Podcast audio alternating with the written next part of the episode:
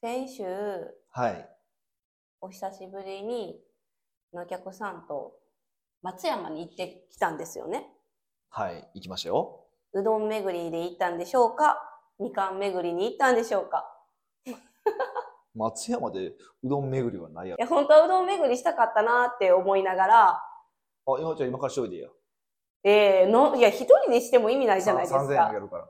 え3000円で行けない距離ですよね。え行けない距離ですし向、こうのうどん代だけ出してあげるよ。えーそれやったら行こうかな。うん280円ぐらいやけどね。ですよね。それをいっぱい回るんです よね。そうそうそえなんか毎回うどん巡りしようから始まってう。うん。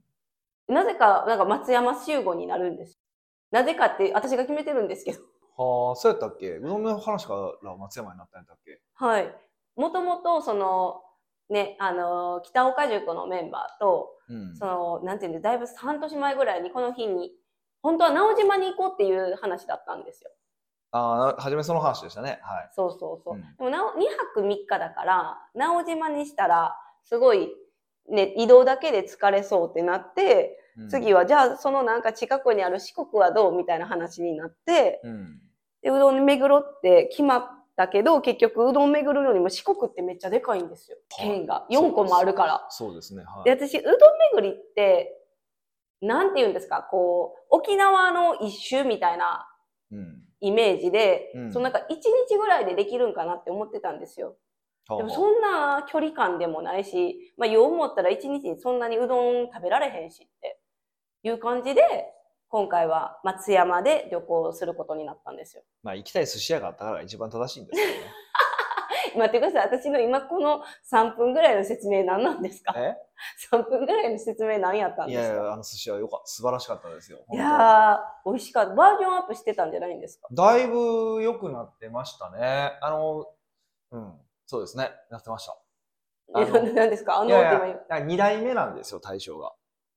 えっと、そのお寿司屋さんですかそうそう、ある大将2代目なんですよ。で、なんですけど、えっと、その戻、だから、二代目東京で修行して、こっち戻ってきて、改装して、まあ2代目でやってたって感じなんですけど、あ俺、多分、記憶辿ったら、まあ、カレンダー調べたら、やっぱりその、大将が戻ってきて半年ぐらいかなんかで初めて行ってるんですよ。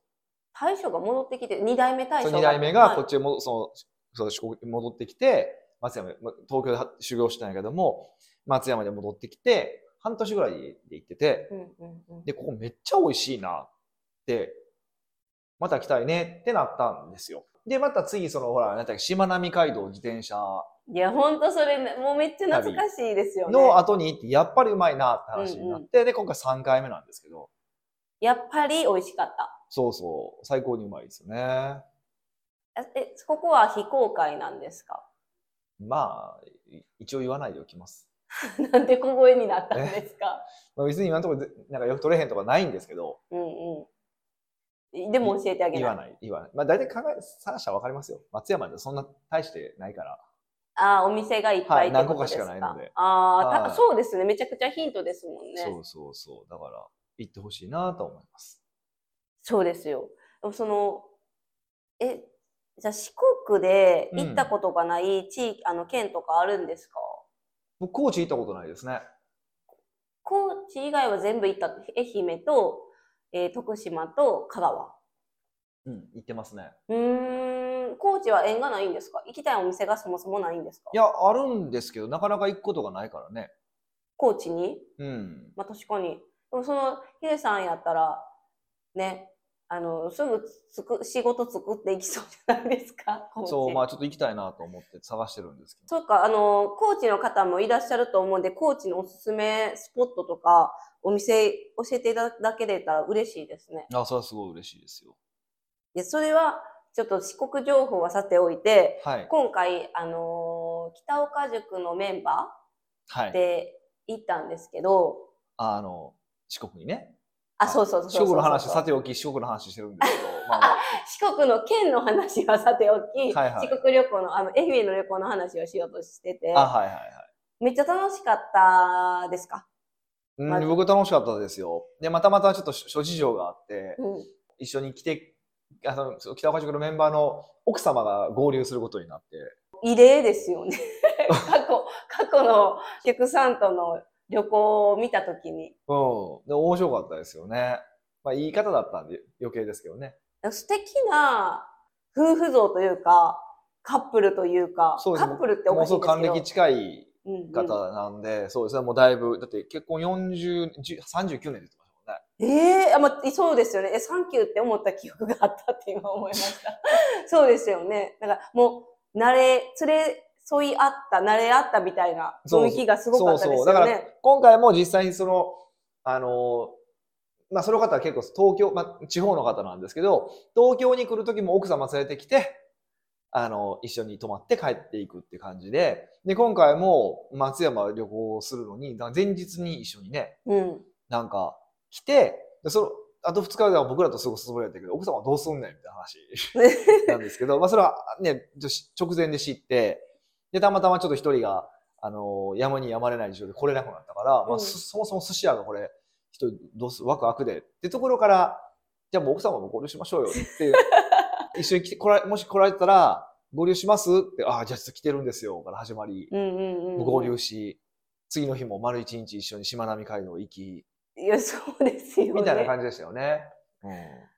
よかったですよね。なんかお寿司屋さん行った後に、明日どうですかの時に、あ、もう今回は結構ですとか言われたら、もうお寿司屋さんでなんか粗相したんかなみたいな感じに なりますよね。そうですよ。なんならその日の晩、ね、あその翌日の晩も来てくれたし、翌日の昼まで来てくれたから、むしろ北岡塾のメンバーとして。かのように そうそうそうそう。濃い2泊3日ですね。そうですね。奥様来てくれるだけだから全然違うんやな。雰囲気も変わりましたし面白かったですよね。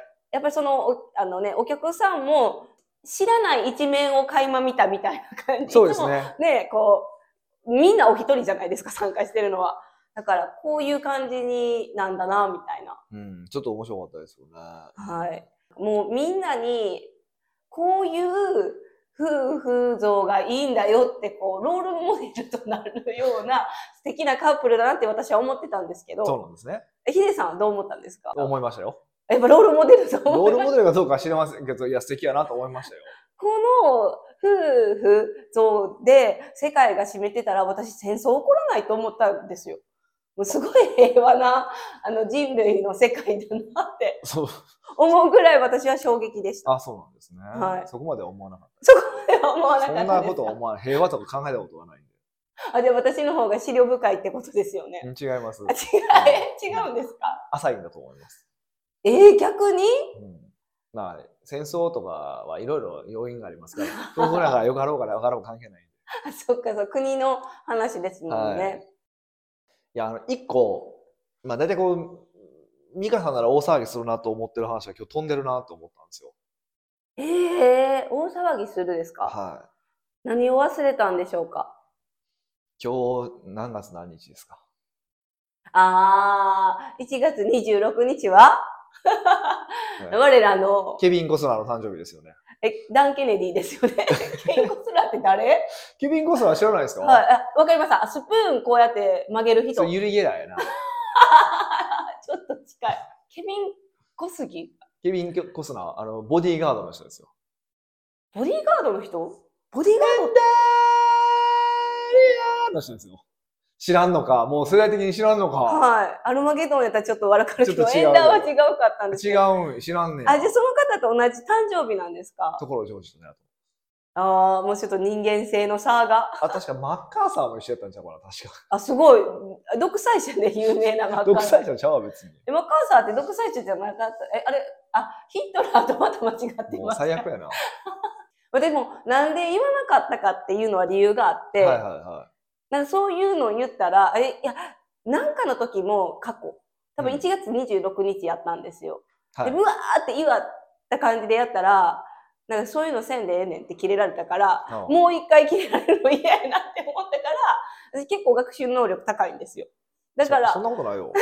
だから、あヒデさんのキレポイントの学習能力は蓄積されていってるんあ、ですそうよ。なんや。でたまにあるんですけど、だから言わなかったんですけど、言ってほしかったんですね、やっぱり。言ってほしくはないよ。でも大体いつも言うなと思って。今日は何の日でしょうかとか絶対やるやん。絶対そうそうそうそうそう。知らんがなみえたいな。言ってくるやん、大体。で、みんなでこうやってお祝いしたいじゃないですか。そう。だって、ポッドキャストって1週間に1回しかないんで、それにぶち当たるってやっぱりすごい可能性じゃない ?365 日分の1じゃないですか。まあ、365分の50ですよね、正しくあそ言うと。き 金曜日1ですから週間に1回だからですよね。はい。はいまあまあ、そういう時もあります。 あ、わかりました。じゃあ皆さんのプレゼント私考えました。どこヒデさんに。ほあの、リスターの皆さんのヒデさんへのプレゼントは、う。うん。ポッドキャストリストをいっぱい送ってくれること、どうでしょうじゃあか いや、物とかね、送ってきたら、あの、びっくりするじゃないですか、ヒデさんも。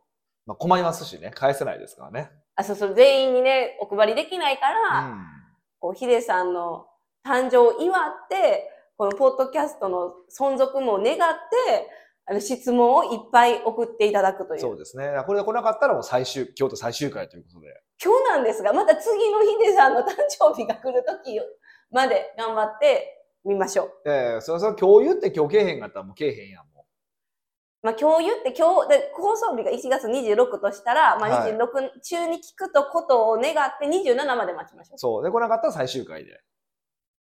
え。そいやいやいやなんか、まっちゃんの突然いなくなるみたいな。え、すごい悲しい。びっえくりしますよ。その後に質問殺到したらどうします まあ、そういうことあるから。あで、あの、あえて、次の週飛ばしてみますか。そうですね。それも手かもしれませんね。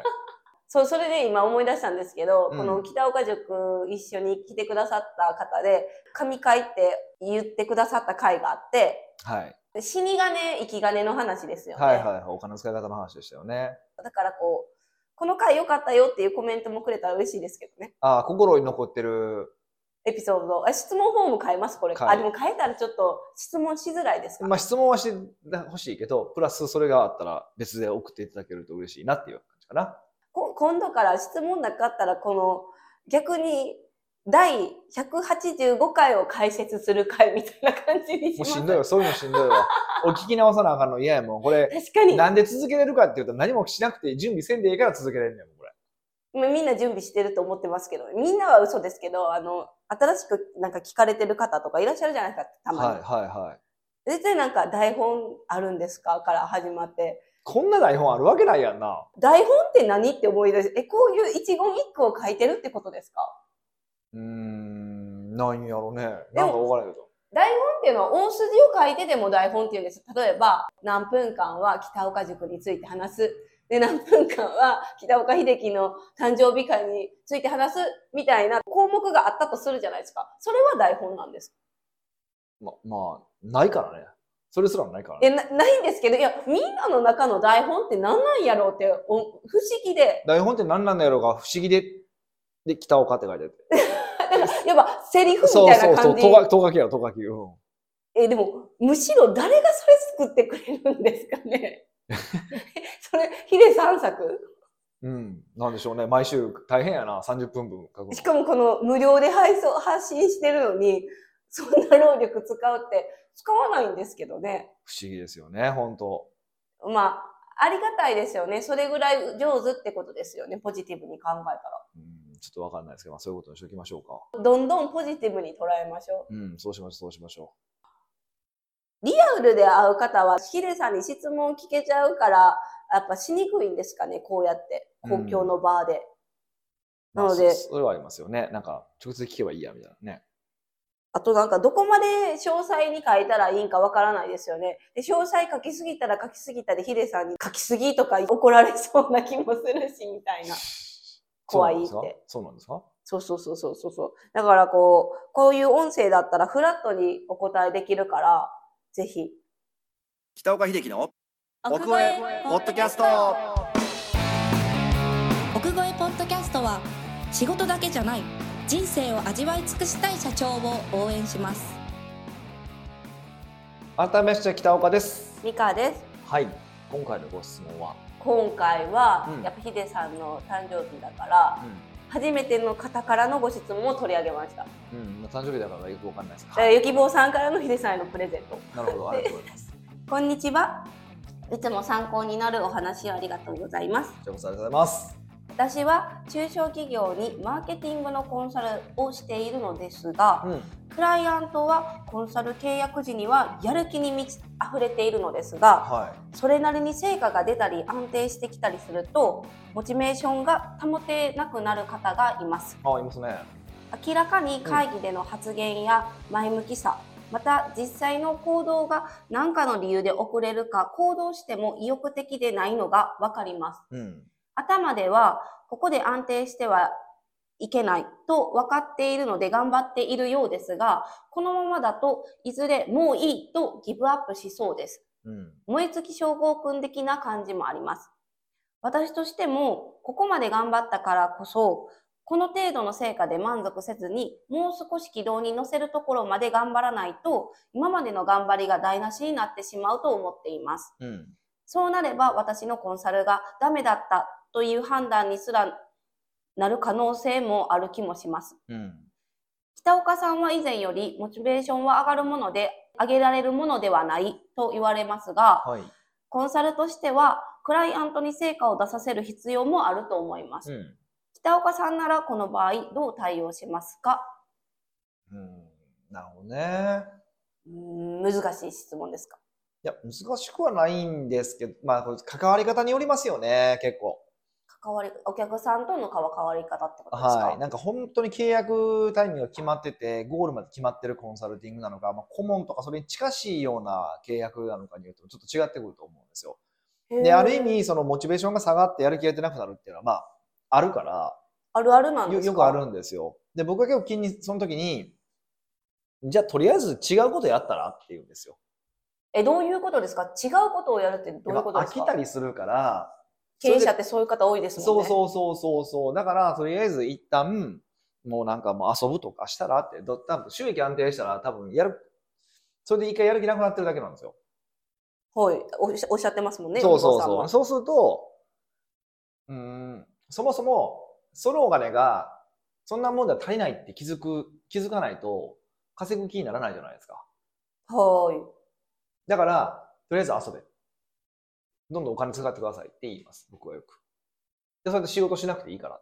業績落ちるかもしれへんけど、一回、もう本当にやる気しないんだったら、遊んだらとかいろんなことやってみたらとかっていうふうにして進めたら、お金使うじゃないですか。はい。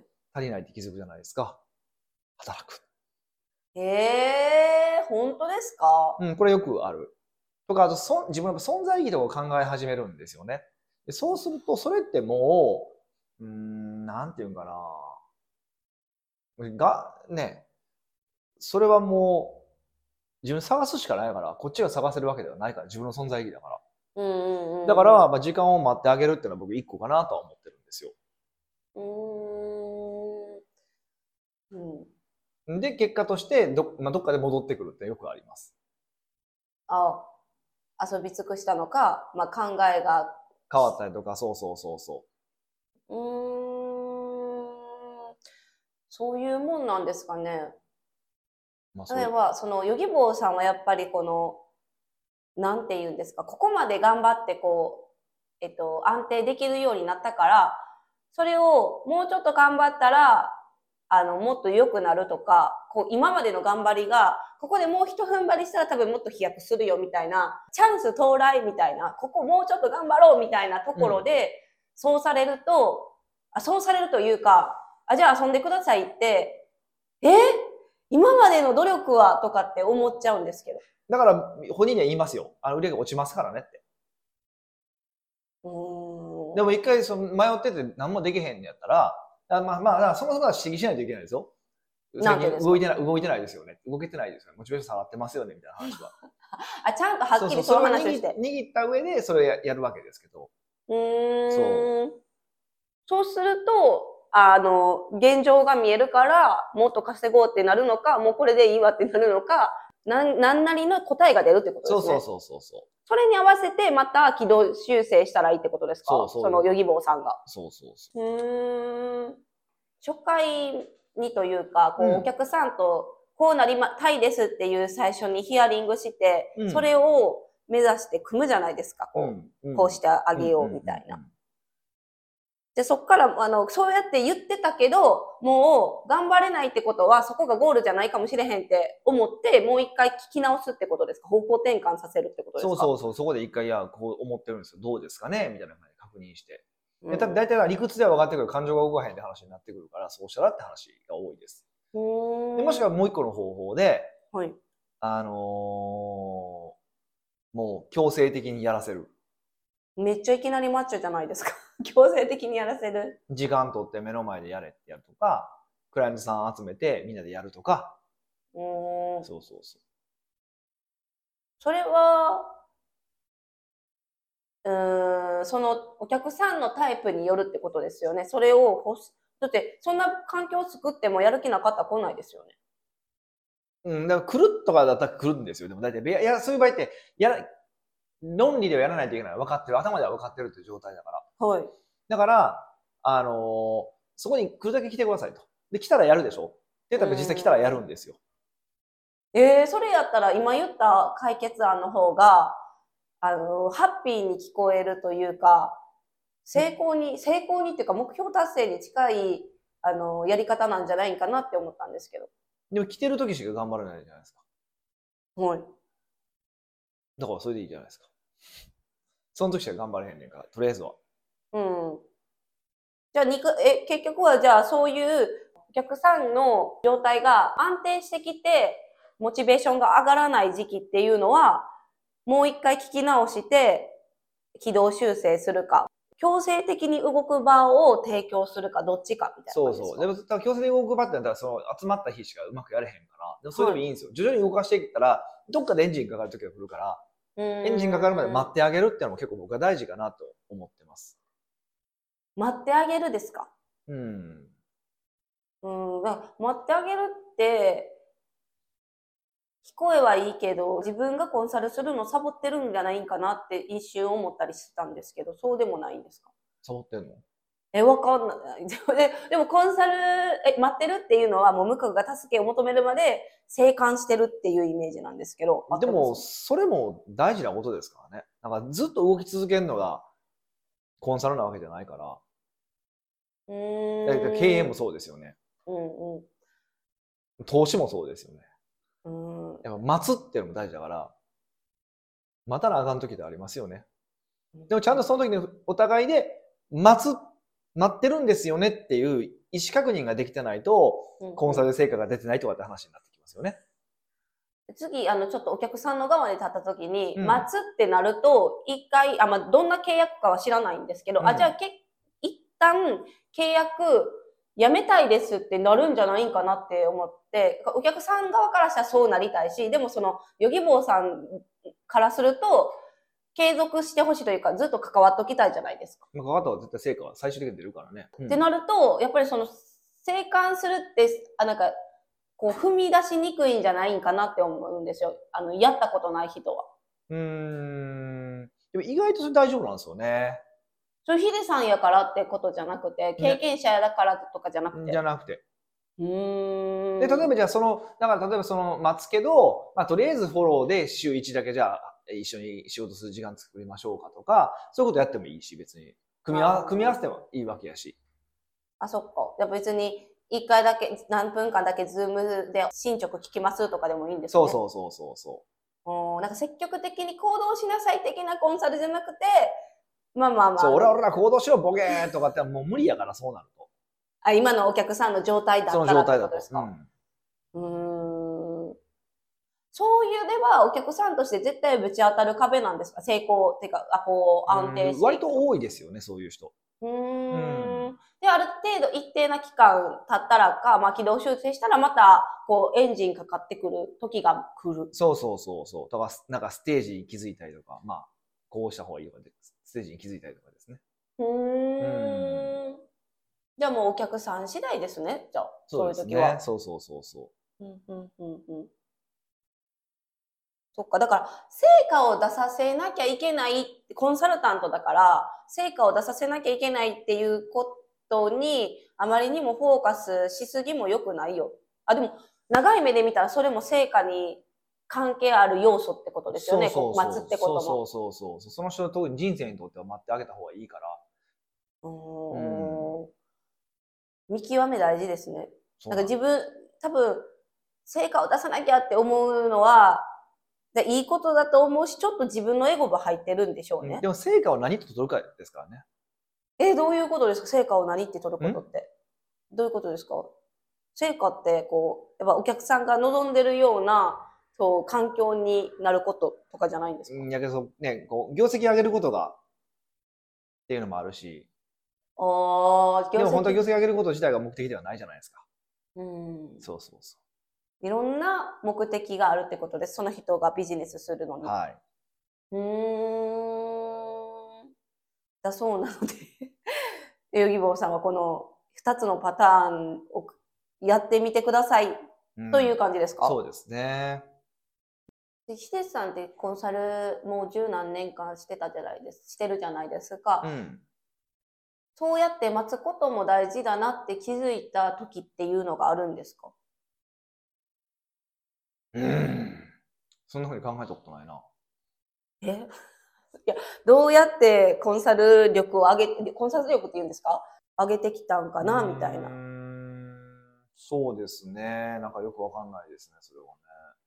うん、でもずっとやってきたからなんとなくこんな感じじゃないってうん後まあでやっぱ自分自身でもそれはありましたしね、やっぱりなかなか厳しいなっていううんあののは。モチベーション業上が績る上がった時に、そうそうそう、もう働くのめんどくせえなって時があったから、おーその気持ちが分かるからこそ、そそうなんです。それはありますすよね。うんうんうん、ヒデさんはその時遊んで使いまくってあやっぱ稼いだらいろんなことできる楽しいぜってなってうおーってなったんですかまあ、だけじゃなく て、あの、それはもちろんありますよ。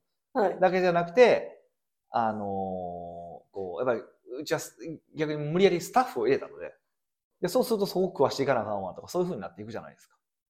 あー自分だけの時の売り上げだけじゃったらダメだそうそうそうそううそうそう。自分だけ食っていくとかね、だっていけるけど、従業員をより良くしていきたいとかになってくると、うんまた話変わってくるから。じゃあそうやって強制的な環境を作ったんですねまあ、そうそう、そういう意味ではそういうことですよね。は自分がやった対処法ですねい。うんこれ。も、そういうことですよ。